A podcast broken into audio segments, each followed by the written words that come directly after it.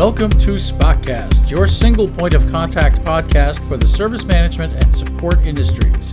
Brought to you by HDI, where service management and support professionals belong. Our guest for this episode of SPOCcast is Jim Bolton, founder and president of ProPoint Solutions and the co author of Problem Management, a practical guide published by TSO. Jim has over a decade of experience at architecting and delivering IT service management solutions and has extensive experience in diagnosing and solving complex organizational, process, and technical challenges. Jim, it's nice to be talking with you again. Hey, Roy, good to hear from you. We're going to talk about problem management and probably some associated topics today. HDI conducts research every year. We do industry reports and so forth, as you know. When we conduct the research, we see the majority of support organizations are handling more cases. Each year, we see you know 55% of organizations say their caseload has gone up, or even higher than that. And the majority of those cases, about 53, 54%, are incidents. So they're unplanned interruptions. How much can a good problem management program help? You know, Roy, that's a great question historically we've and your statistics validate this historically we've spent uh, so much time uh, getting better and better and better at fixing it fast. You've probably heard me uh, talk about that before. Uh, but we really haven't done uh, as much about uh, fixing it permanently. And i think that's that's the sad part and the missing part um, from a how do we get to become a better uh, IT organization? How do we do a better job of taking care of our customers? We're not investing in fixing it so that it doesn't fail. And there are some challenges associated with that. Uh, a lot of organizations uh, haven't, you know, I was thinking about this um, maybe a little bit in the last week or so, a lot of organizations haven't adopted uh, the concept that a penny saved is a penny earned. So we're spending a lot of time getting better and better and better, as you and I both know about fixing it fast, knowledge management, uh, many other techniques that we're using. Um, and what we hopefully would be moving toward is looking at those counts, not only to move those knowledge articles up higher in the database, but also looking at those counts and saying, wow, maybe we can eliminate this one permanently. The challenge then is we haven't done a good job of quantifying that work. Uh, we haven't done a good job uh, from a problem management perspective of going back to the customer and saying, just so you know, here are the things that we did uh, to keep these incidents from occurring. We, we have a tendency, I think, to forget uh, that we're not needing to call as much anymore. Uh, things become stable uh, and it becomes expected. And, and, by the way, that's a good thing. Uh, however, in the process of things becoming stable and it's expected that it would be stable, we really need to kind of continue to stay in front of our cus- customer and stay in front of our user and let them know, oh, by the way, and here are things we did this month to make it more stable. Here are things that we did this month to make it more stable. The customers would have no visibility of that if we didn't share it. I, I, think that's absolutely true, and, and I don't think we share enough information. And, and when we do share, we have a tendency to do it in IT speak. Our RC 102.5 server did not go down this month and people say, "Great, what's that?" exactly, yeah, exactly. we we neglected to mention. Oh, and by the way, when that goes down, whenever that one was you just mentioned, whenever that goes down, it affects you know 1,500 users or 15,000 users uh, at X cost per minute or X cost per second when the system goes down. Yeah. Which services for which customers? That's always the question that I ask. Which services for which customers? Who all was affected by that?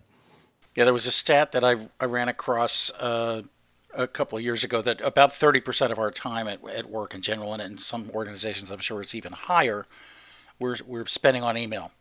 So I took the example of your email system going down in a large organization and said, okay, the email system was down for 10 minutes. So what does that mean in terms of, of user interruptions when you take 30,000 users who spend 30% of their time in email? Okay, well, that's a lot of time, and it worked out to something like 187 days of lost productivity for that 10 minute outage. We tend not to think of things in those terms, but you know, IT says, well, it was a 10 minute outage, and, and the business or the institution says, that was 187 days of lost productivity. So we have to really put it in the terms that people understand in terms of problem management, part part of problem management, and perhaps the best known part of problem management for a lot of people, is root cause analysis. And there's been a good bit of discussion around that topic lately that says, why are we wasting time on this? There is no root cause. What do you think about that, and why do you think that? Great. What a great question, Roy. I can tell you've thought about these. Um, you know, first first thing that comes to my mind is uh, I, I, think we sometimes need to talk about root causes instead of root cause uh, because a lot of organizations uh, will invest some level of energy into getting to a root cause, uh, but haven't fully investigated uh, all of the potential root causes. Uh, and that takes more time and it takes more discipline, which I'm sure uh, you're probably ha- have some questions on that going forward. but the example that I like to use uh, was the Gulf oil spill a few years ago, which we're all uh, very familiar with. Um, and in the end, after they had spent uh, probably close to a year doing root cause analysis, they actually found eight root causes uh, that all eight needed to be addressed in order to make sure that something like this didn't occur again. So I think for uh, maybe a lot of the listeners, uh, the, the big takeaway on root cause analysis would be exactly that. I think we need to ask more uh, questions. Well, why did that happen? Well, why did that happen? Well, why didn't that get seen? You know, one of the techniques we talk about is five whys.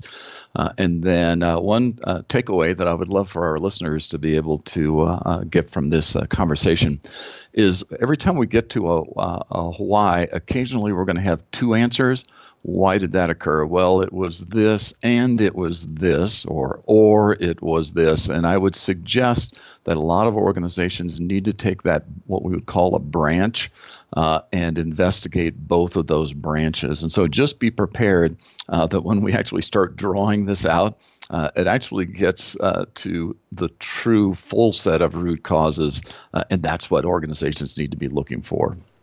And what a lovely segue into a question that I have about methods of, of doing and documenting problem management. So you mentioned the five whys, and there's also the Ishikawa diagram, and there's there's some other ways of, of documenting uh, root cause analysis and, and, and just in the process of problem management. What do you think uh, is the most effective approach if, if you have a favorite and why? A great, great question.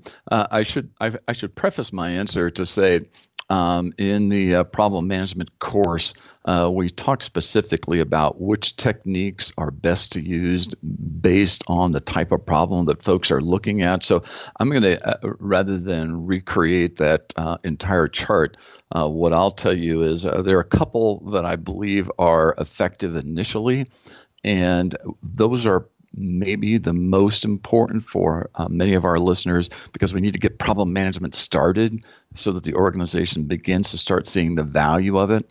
Uh, and and uh, we should start with the techniques uh, that are simpler and easy to easier to understand. I love five whys. The first time it was introduced to me, probably uh, ten plus years ago, I remember thinking this is the goofiest thing I've ever heard of before. Then I watched it done once, and I thought, oh, that's interesting. Then I started using it and realized oh, what an eye opener. We, did, we, we haven't really thought about this. And I always say we use five whys with our kids as they were growing up. Well, why did your grades drop down? Well, why did you choose that friend? Well, why did you decide to do whatever? And it gets deeper and deeper and deeper into what's, what's really going on, what really is the root cause, or uh, to my earlier comment, uh, what are the root causes? I'm not a big fan of Ishikawa diagrams, although I used it uh, in a, a, meeting with some friends of ours just a week ago, uh, where we were talking about what topics uh, should we be studying uh, next year as we meet together once a month. And I realized they had a mission statement, and the mission statement said these are the sorts of topics that we should be learning about each year. Uh, and I thought, well, wait a minute, let's make sure that we're proposing uh, monthly presentations that are tied to those topics. So, as a long segue into Ishikawa diagrams, what I would say is this we have a tendency to ignore uh, certain areas that we should be considering. Uh, in IT, we talk about people, process, and technology. And so we should make sure, and that's one of the values of Ishikawa diagrams, is that we're looking at did we consider process? Did we consider people? Did we consider technology? Have we got some ideas on each one of those branches?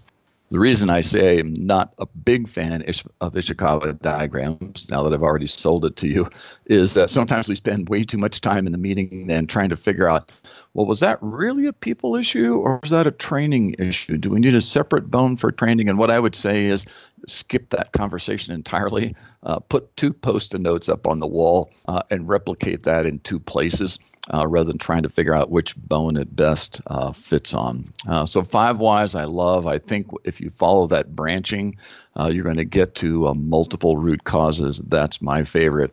Ishikawa diagrams make sure that we consider each one of those branches. And then the other one that I like to use, Roy, depending on, again, the maturity of the organization, is uh, brainstorming. Uh, a lot of times, as you can imagine, we get called into a, a consulting engagement um, and uh, the only reason we would invite a consultant is because we haven't been able to solve it for ourselves. And so we need somebody that's kind of coming in with not a particular bias in one direction or another in terms of how to solve this. I love brainstorming because it's quick uh, and it allows everybody to put up their ideas on the board. Uh, without being contested. Uh, and then we use a technique that we talk about in the course called uh, group norming, uh, where we then give everybody, you know, three or four votes uh, to choose the ones uh, out of the entire list on the whiteboard that they believe are the most likely. Those votes are tallied, not in the presence of the group. And so the group comes back together again and they see the results. everybody's vote counts. However, it's the total votes that help us determine which of the things we should be working on first. and again, this takes us back to the fact that there are multiple root causes, which are the ones that we should be working on first.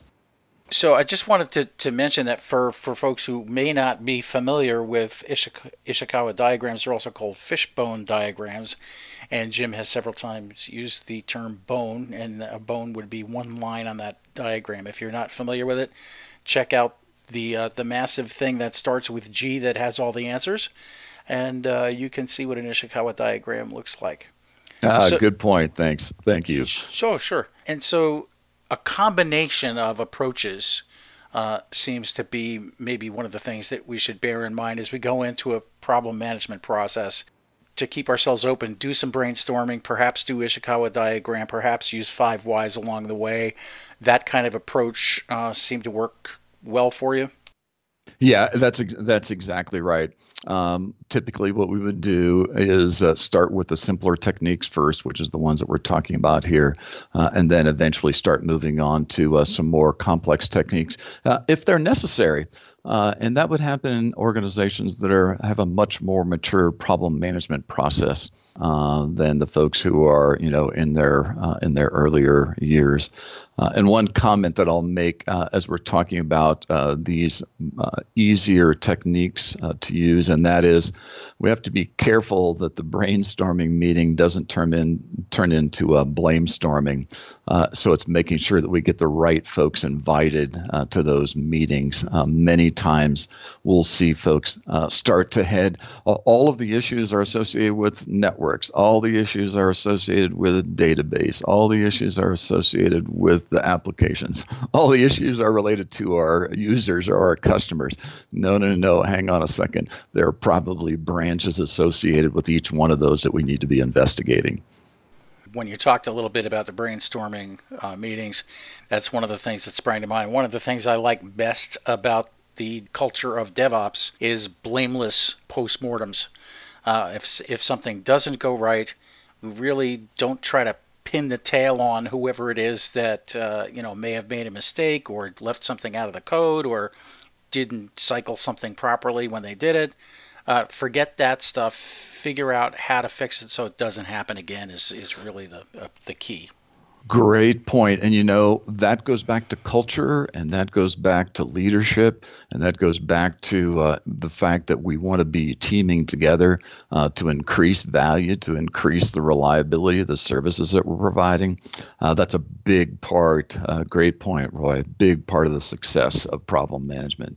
A company that you founded, ProPoint Solutions, developed some specific training, problem management professional, uh, and you mentioned that along the way and, and HDI has just acquired that body of knowledge and, and training courses that, that you originated. So, how do these courses differ from, say, ITIL Foundation through ITIL Expert? What's the benefit to the organization that might invest in one of these trainings? That's a great point. Uh, thanks, thanks for asking. And by the way, we're super excited uh, that our intellectual property and the courseware that we've developed over the last 15 years uh, has been acquired by a company that's going to do an amazing job of advancing the work uh, that we've put into this uh, to the benefit of uh, the industry that we've served over these last dozen plus years. So, super excited about that. Um, one of the things that I appreciate about uh, uh, about ITIL uh, is the ability to be able to uh, collaborate in terms of getting to uh, best practice. And and uh, you didn't ask the question, but I was I'm going to go back just a tiny bit uh, in terms of well, how, where did this whole problem management thing uh, come from?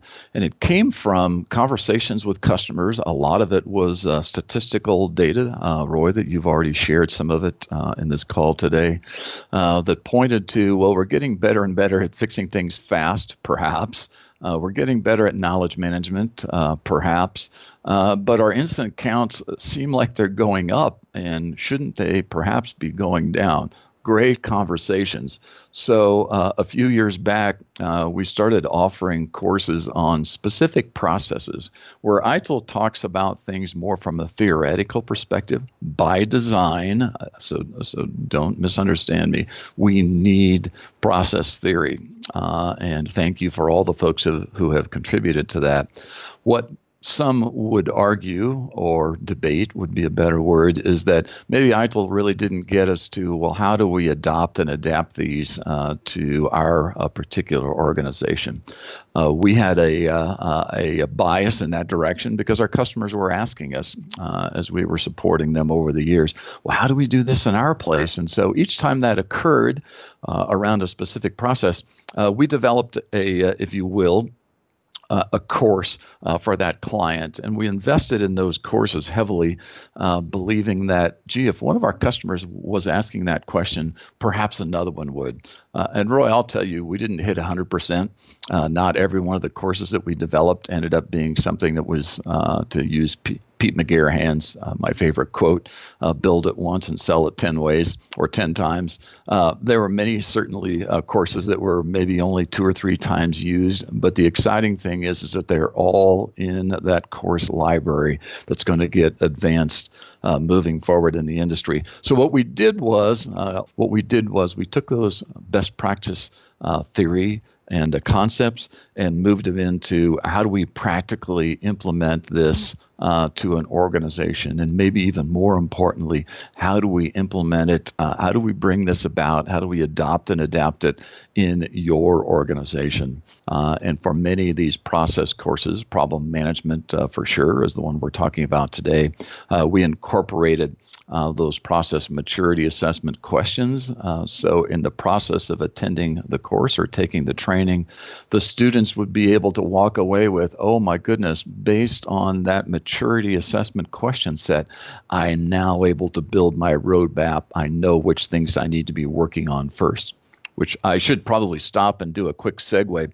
That's largely uh, been the challenge is we know we're not doing well at something. I can't tell you how many times Roy, a customer, has, approached us and said, "Well, we don't need to do a process maturity assessment because we already know we're bad at it."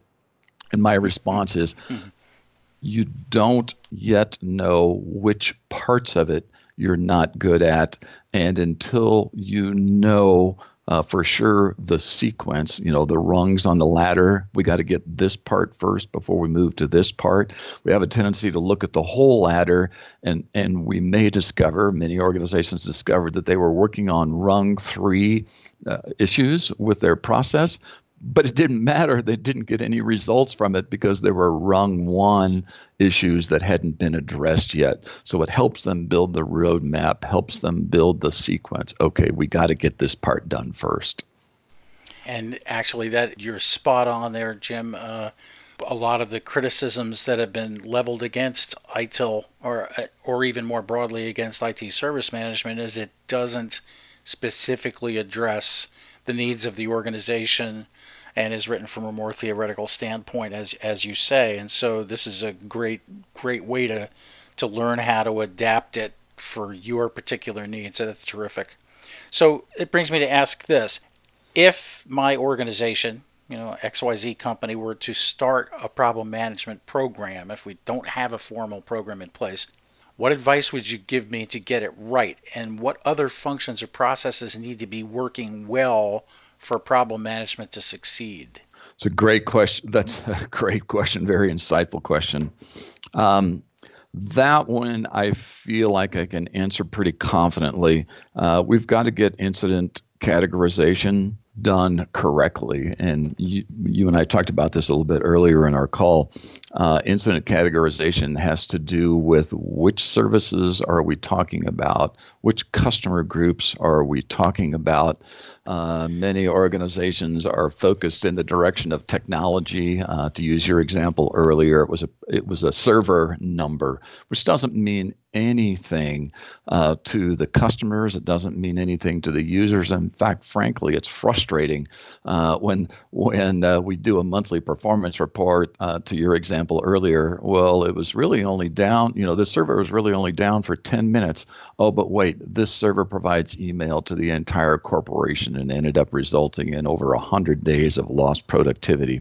Uh, so, thinking in terms of categorization uh, as it relates to impact to users, because that allows me to be able to prioritize out of all the work out of all the things that we could be doing problem management on, which are the ones that have the biggest impact to the organization.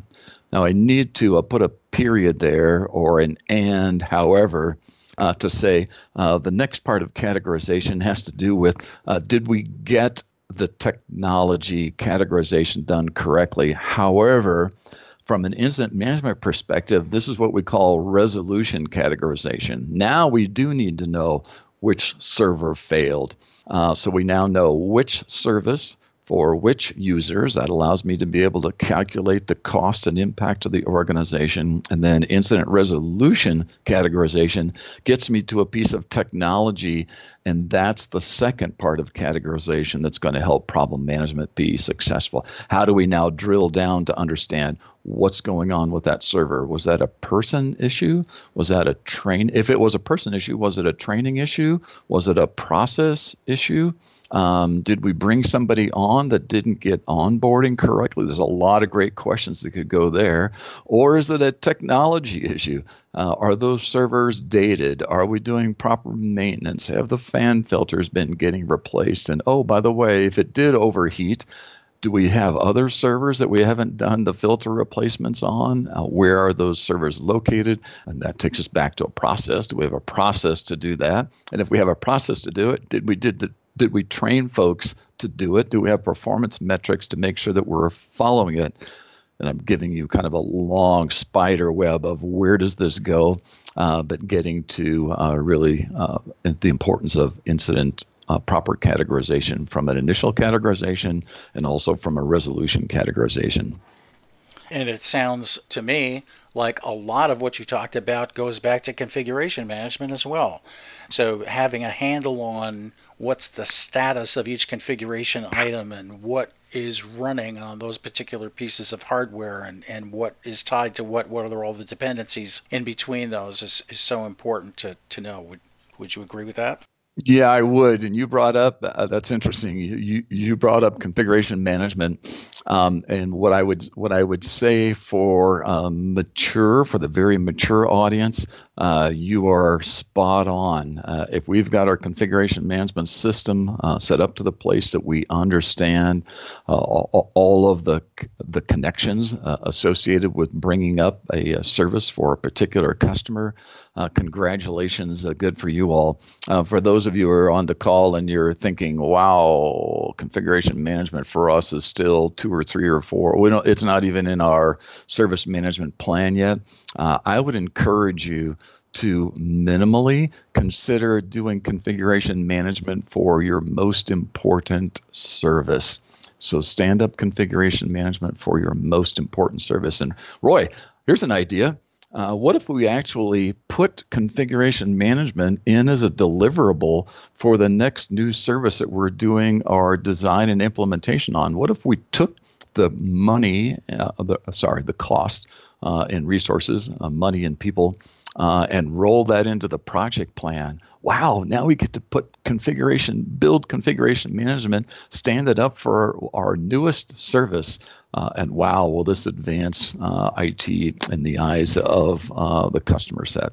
And I think one of the things that we're arriving at here, Jim, is that these processes are woven together in ways that we may not think about all the time because we're we're siloed and you know I'm looking at incidents because I work on the service desk. I'm looking at requests, I'm looking at incidents, or I'm looking at security, or I'm looking at server administration, or I'm looking at network administration.